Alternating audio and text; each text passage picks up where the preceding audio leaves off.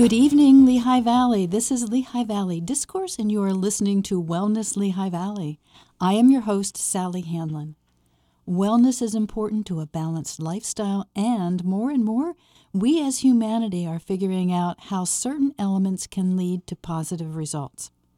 From mental health to the environment, including all things that can affect your wellness, I am happy to invite you into conversations on ways to improve or think differently about wellness in our Lehigh Valley. And this evening, the program that we're focusing on is keeping our water healthy. Overall, worldwide, we are hearing much more these days about the condition of our water sources. The ocean is heating up, ice caps are melting, the Colorado River has receded considerably, farm irrigation is being questioned, and water pollution, whether it's microplastics, road salt, fracking, litter. Can all this be attributed to human activities, to climate change? What is the status of waters in Pennsylvania and the Lehigh Valley, and what can we as individuals do? And so I am so happy to bring tonight our guest, Brad Kunsman, who is with the Penn State Extension Service. He's the extension educator. He is uh, one of five water resource folks for the state of Pennsylvania, and he's a master watershed steward. Brad, welcome.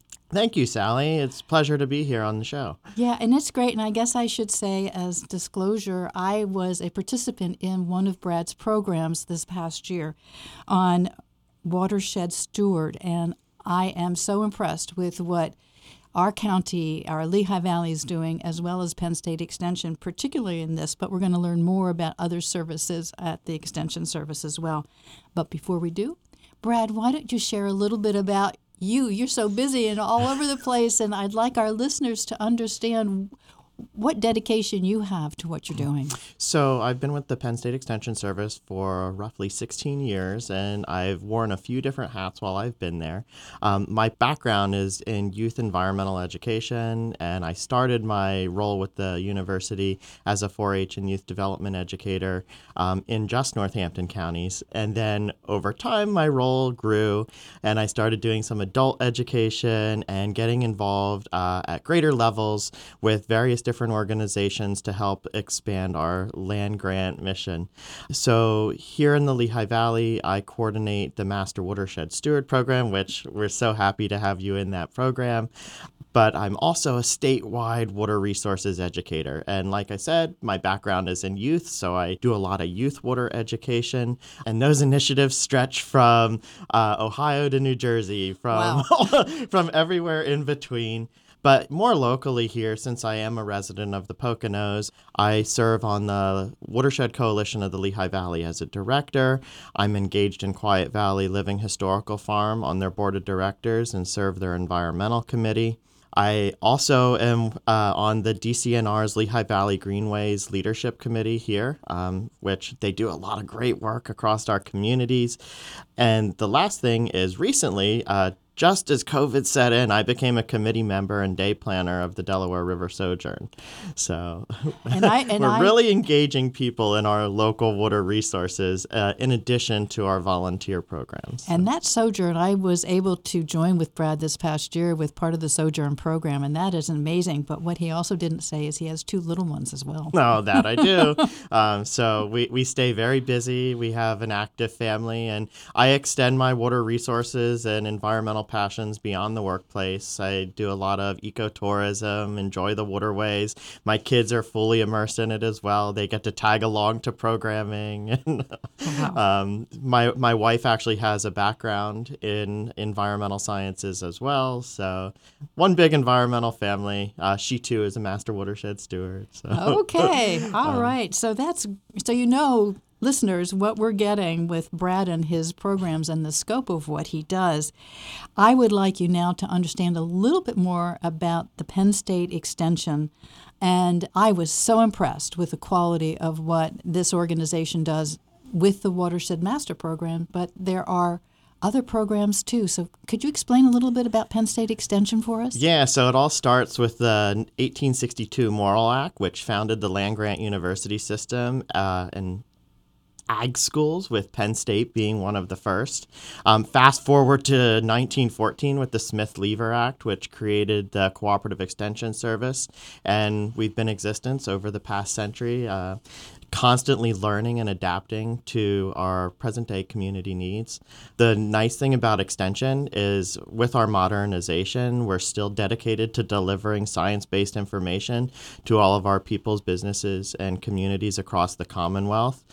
We like to provide face to face, but we learned a lot through the pandemic, and our online education really skyrocketed to bring that information to our customers across the state. That said, our focused engagement will widely connect people uh, through various different articles and online resources, both free and for payment. We do also have. Um, a lot of volunteer programs. Mm-hmm. So, the Master Watershed Steward program, which I coordinate, being one of them, the Master Gardener program across the Commonwealth. We have the 4 H and youth development programs where I got my start. Um, and those programs that I just mentioned, those volunteer programs, are all here in the Lehigh Valley, in addition to having educators that focus on horticulture, food, families, and community. We have the state's first ever apiculture educator based here in the Lehigh Valley.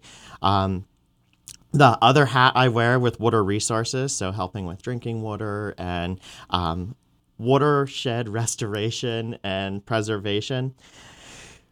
the beauty of the system at Penn State, though, is though we have programs based locally, all the programs at Penn State, that includes our agronomy, forestry, livestock and equine, energy, community business vitality, though they might not be based here in the Lehigh Valley, we have educators that will come to the Lehigh Valley as that cooperative agreement to bring those programs to our residents. And I have found over time that it is a great resource, even for individual businesses, if they're looking to do something which might impact the area. Um, and I know that uh, the Northampton County Conservation District has worked with some of my clients when they're looking to expand their facilities or whatever. I mean, there is great knowledge out there that even individual companies should be aware of? Yeah, so we leverage our relationships. That's part of our cooperative nature. So, in addition to being from the federal government all the way down to local government, we partner with a lot of government organizations like the conservation districts you mentioned, but a lot of private partnerships that if a clientele has the has the drive and need for assistance in one of our various topic areas, they can reach out to us and we either get the answer for them through our research or we connect them to the right partner. Okay. And here in the Lehigh Valley, Brad, there's an office both in Northampton and Lehigh counties. Yeah, correct? so the Allentown office is right next to Dorney Park, so easy to find on Dorney Park Road. And then in Northampton County, the office is right on the Gracedale complex. So if you okay. are looking for them, our doors are open Monday through Friday, and you can find us that way. Uh, but we do ask that you give us a call just to be sure someone's there since we are a field office and folks are in and out all oh, the time. Great. That's a great point. So now let's get into water. Let's roll up our sleeves and, and really move it around. So when we talk about water sources, um, there are several levels within a watershed area. And Pennsylvania, as I learned in your course, has six watersheds, the three top being Ohio, Susquehanna, and Delaware. And we in the Lehigh Valley touch on Susquehanna and Delaware. Um, why is it important for our listeners to understand the components and the various roles of a watershed and how their actions impact it? Well, we all live in a watershed. You know, that's kind of the quintessential question here, right? So, if we're living in a watershed, everything we do within that watershed impacts the water resources somehow. And that can be both surface water that we see flowing in our bodies of water, like streams and rivers and lakes and ponds. Um, but that's also the groundwater, anything that's below our feet that we might be tapping into and we all need water to live. So it's important to steward these precious resources. Um, there's only so much fresh water, um, and it's constantly being recycled through the system. Um, the water that's in you and me has been reused over the millennia for various different forms of life. So, yes, it's renewable, but we need to treat it well so it continues to be a good resource for us. And to, to make it renewable that's good quality. Yes, so there's a lot of water quality standards out there. Yeah. Um, and we'll be touching on those uh, through this dialogue. Okay, and you know, when we're talking about water quality and the watersheds, one of the important areas I learned about, obviously, is the role of the wetlands in a watershed because I've seen so much development around here in the Lehigh Valley, which sort of is on the fringe of and sometimes has really gone into a wetland area.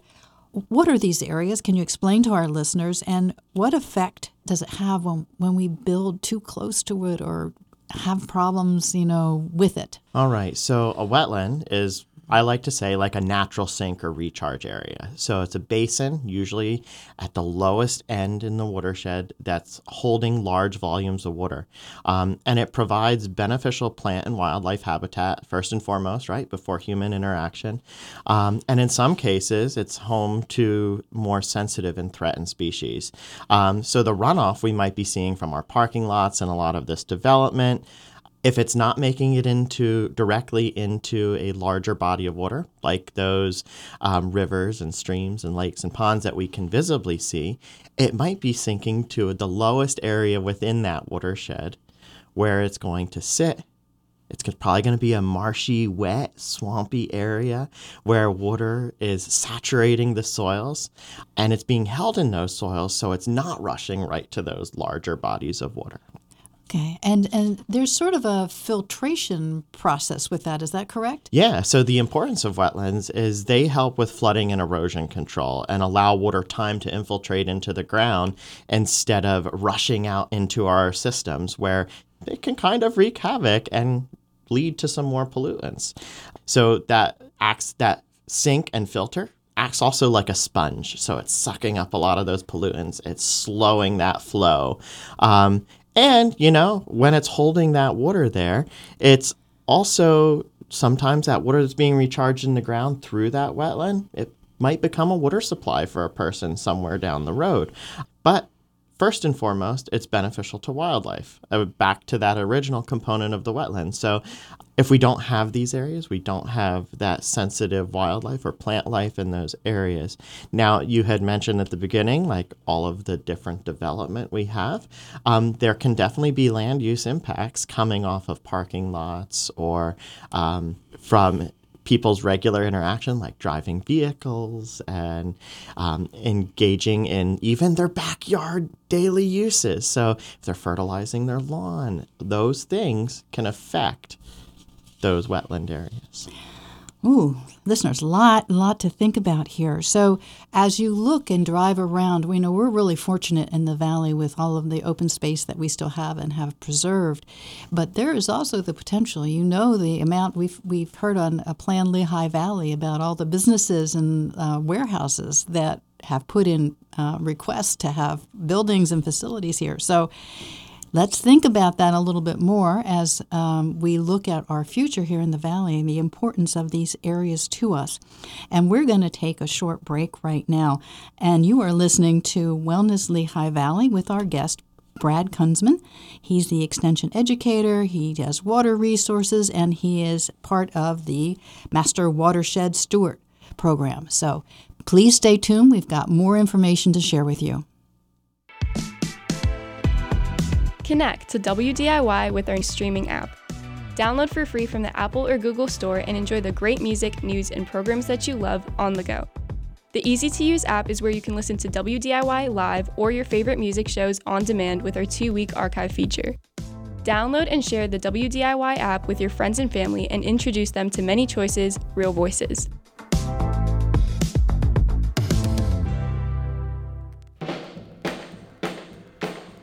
Do you have vinyl albums, 45s, or CDs on your shelves that are taking up space and gathering dust?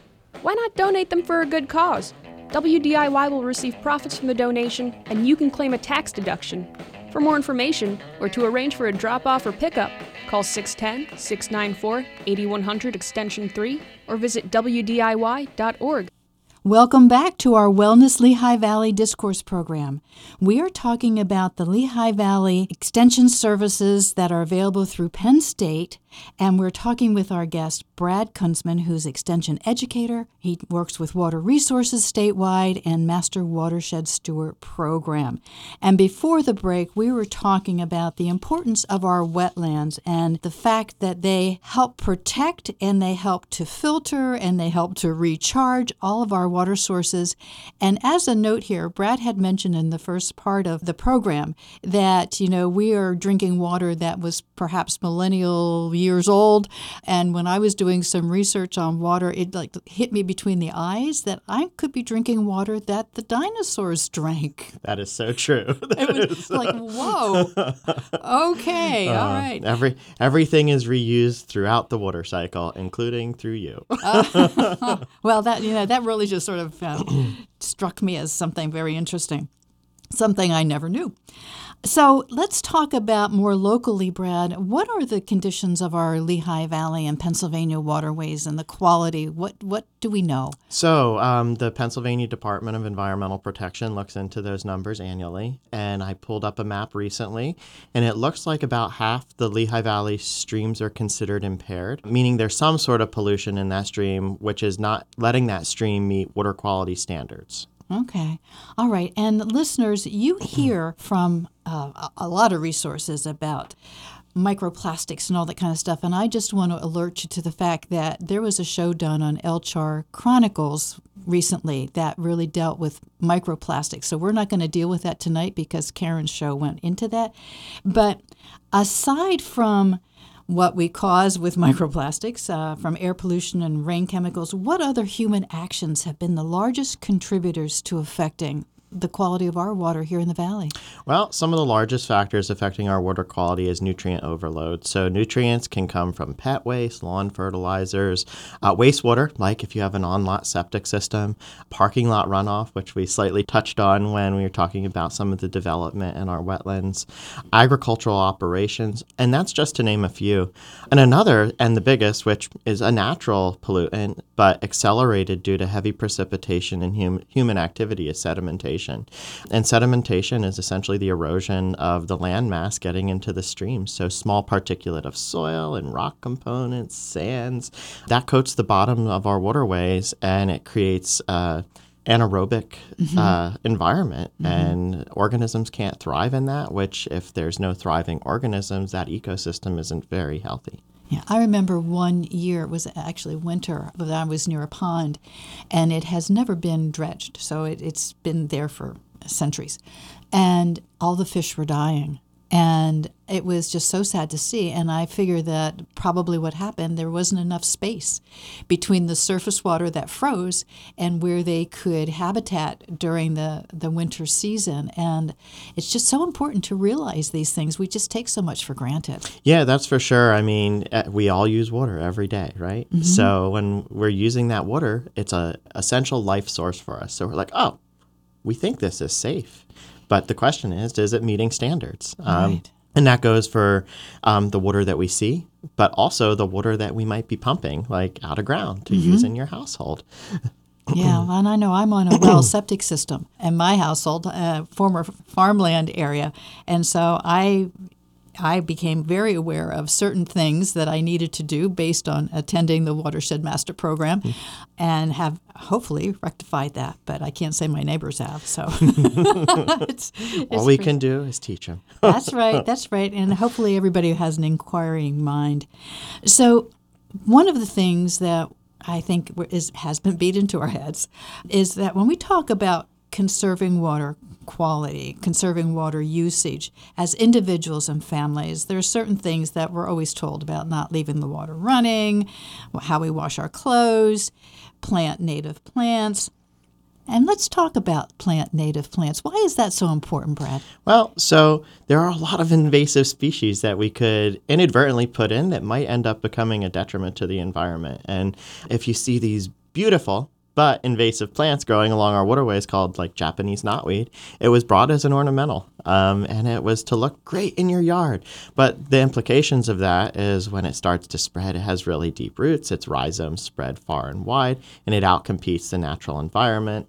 And therefore, we don't have the native species which support our native wildlife populations because everything's connected within that web. Correct. And I and I've learned over time that native plants can survive better in the environment that they're in, like if it's not a rainy summer or if it is a rainy summer, they have the ability to sort of adapt where we need them to adapt. That's for sure. So it's kind of this uh, double edge, right? Mm-hmm. So you have those invasive plants that are highly adaptable, can go anywhere, they outwit all the native species. But to your point about the native plants, they are well adapted to the environment. So, right. say Pennsylvania was in a drought period for a really long time. Maybe and hopefully uh, some of those invasive species wouldn't survive, whereas the native species that are adapted to this ecozone would, in fact, prevail and then continue providing that important wildlife habitat. Well, now let's get on to the other reason for this question, and that was what can we as individuals and families do to help conserve and preserve the quality of our water in our communities? Well, so when it comes to the regular household uses, you've named many of the classics, like the plumbing fixtures and high efficiency appliances, which um, there's other factors at play that are helping us get there. So when you go and buy a new appliance, chances are it's using less water water. When you install a new faucet, it's using less water, so it has restrictors in it. But it's always good to be conscious about how much you're using. So you're listening today, maybe it's time to check your fixtures and see if are there any of them leaking. You could be using more water than you need. Does your toilet have a low flow setting? Can you change that over? Does your faucet have a screen in it that's restricting the flow? Do you have shower fixtures that might still be putting out pressure, but it's less water for the amount of pressure that's coming out of that. If it's not, it might be time for an update because that update, in addition to helping our water resources, could help you save a little bit of money, especially depending on your uh, water source. Outdoor water conservation is also helpful. So you could collect water via a rain barrel. Okay. And if you use a rain barrel, you can use that water from the rain barrel to water your gardens, wash a vehicle, do other outdoor activities. They're not recommended for drinking though, so stay right. away from that. And then you can also use that water for like cleaning of your home if you want to hook a pump to it and pressure wash your home with that um, rainwater instead of using the groundwater supply or your public supplier, which in turn helps you conserve some water. Other tools we have, both available online and print, we have what's called the Roadside Guide to Clean Water. And this guide helps you understand and identify some of the best management practices in your community for water quality. And it's applicable to all types of home and landowners from urban to rural. The guide touches on rain gardens and meadows, which are great recharge areas, riparian buffer zones, which help protect our bodies of water, anything from streams and rivers, lakes and ponds. And we have a lot of those here in the Lehigh Valley. So when you're out and about, keep an eye on how much vegetation is between the body of water and where you're standing. sediment barriers. So you had touched on different construction sites here across the valley. Uh, proper BMPs is having a barrier to stop that sediment from getting into our waterways or maybe making it down to the wetland areas.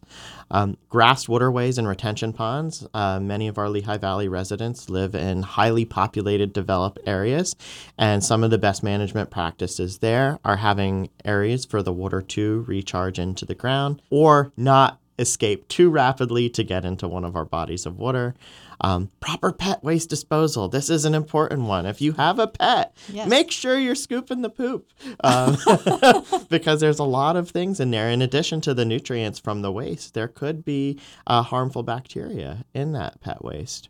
And the guide has really easy to follow icons that tell you how these best practices are beneficial to the, our water resources. So it'll tell you if it's a groundwater recharge, if it's mitigating runoff, if it's reducing pollution, supporting climate change resiliency, even supporting wildlife habitat, and of course, to many homeowners, if it's providing some cost savings. How do I get this guide? So um, you can access all of our extension resources by going to extension.psu.edu and just type in roadside guide. It'll be the first thing that pops up uh, when you hit in our search bar there. Online, there's a bunch of videos and articles that go along with it. If you're interested in a print version of that, you can order the print version right online. Um, or some local extension offices do have this guide on hand that you can get in one of our foyers. Okay. You know, I notice, Brad, when I'm walking my dog, um, and of course I have bags in every single coat I have, but um, I need to carry garbage bags with me so that I can pick up the litter along the road because somehow that infects the water, it impacts wildlife. They could eat those plastic bags or, you know, and it, it breaks down so slowly. So we should have more than just one Arbor Day or one one day that everybody gets out and cleans up the streets. So for me, every day is a water day, and I I believe that everyone should feel that way because it is one of the most important resources. We wouldn't be out here without water. It's required for our everyday functions. So if you see something like you're doing, and I implore our listeners to do this too, is if you see some waste, pick it up put it in the right recycling bin or the trash receptacle, or even better yet, if it's something paper, compost it. yeah, that's true. You know, there's there's things we can do. We just have to stop and look just in our immediate areas. If everybody did that around their particular uh, home or their neighborhood, it could make things so much better. Oh yes, it would make a huge impact and it give you something every day to look forward to. it's a it's a it's another task that's helping improve your neighborhood. Can you share with our listeners some of the projects that the Watershed program, Watershed Master, Watershed Steward program does throughout the year? Like I know some of the people in my class were doing special projects like road salt and some other things and planting. What types of pro- projects? Yeah, so our Master Watershed Steward program, I touched on that a little bit before I dive into the projects. It's a volunteer corps of educated volunteers. They go through a 40 hour training and after that 40 hour training, we ask them to engage in projects across the Lehigh Valley to have that return on investment. And um, the return on investment, those projects are helping install new riparian buffers across the valley. So that can be in the form of streamside meadows, that can be shrub and tree plantings, um, that can be helping install bioswales. So that if you get a roadside guide, you'll see what those are. But uh, a bioswale is a naturally native plant, planted swale, or basin. Um, we have the chemical testing. So we do a lot of stream testing across the Lehigh Valley um, to monitor our streams. And uh, some of those projects are in partnership with Stroud Water Research Center down in Avondale, um, where that data is all cataloged and held to help make decisions about our streams. Uh, the road salt one that you mentioned, that's a fairly new initiative with Stroud, and that's seeing how salt in our streams might be affecting groundwater. So these are all different projects that our stewards can get involved, engaged in in addition to all of their public outreach. So once Master Watershed Steward goes through our program, we expect them to be talking to their friends and neighbors, engaging them in these conversations around water resources, but also maybe attending community events like festivals and speaking forums and like helping make a difference in their community. So if we even rewind to that Japanese knotweed comment, our stewards involved in the Lehigh Valley Watershed Associations, they're constantly removing knotweed and replacing it with native plants. There's a big project being undertaken right now in Walnutport that um, we're, we're so excited because it's going to be a walking tour of four different best management practices for riparian buffers in partnership with the Watershed Coalition of the Lehigh Valley and the Bertsch Hokendauqua Catasauqua Watershed Association. Wow, that's a lot. It's the little watershed with a big name. That's right. That's right. Well, listeners, I'm hoping that you learned some interesting facts in this program this evening and that it encourages you to maybe take on some additional initiatives with your own use of water and the water in your neighborhood and what you're seeing going on in your communities. So I want to say thank you to Brad Kunsman, who is extension educator, water resources expert, master watershed steward. Thank you for taking the ba- the time tonight to do this, Brad, because I know your schedule is crazy. Well, thank you so much, Sally. Really appreciate you having me be on the show. Um, and if you're interested in becoming a Master Watershed Steward volunteer, we are actually running courses coming into 2024. So, again, that extension.psu.edu website, just type in Master Watershed Steward info session and you can get signed up. Um, if for some reason you have difficulty there, ask amws at psu.edu. Just shoot an email off there and you'll be contacted by one of our staff. Okay, great. Listeners, thank you for taking the time to join us this evening, and you can find past episodes and other public affairs programming at WDIY.org and on major podcast platforms. I'm Sally Handlon, and this is WDIY 88.1 FM.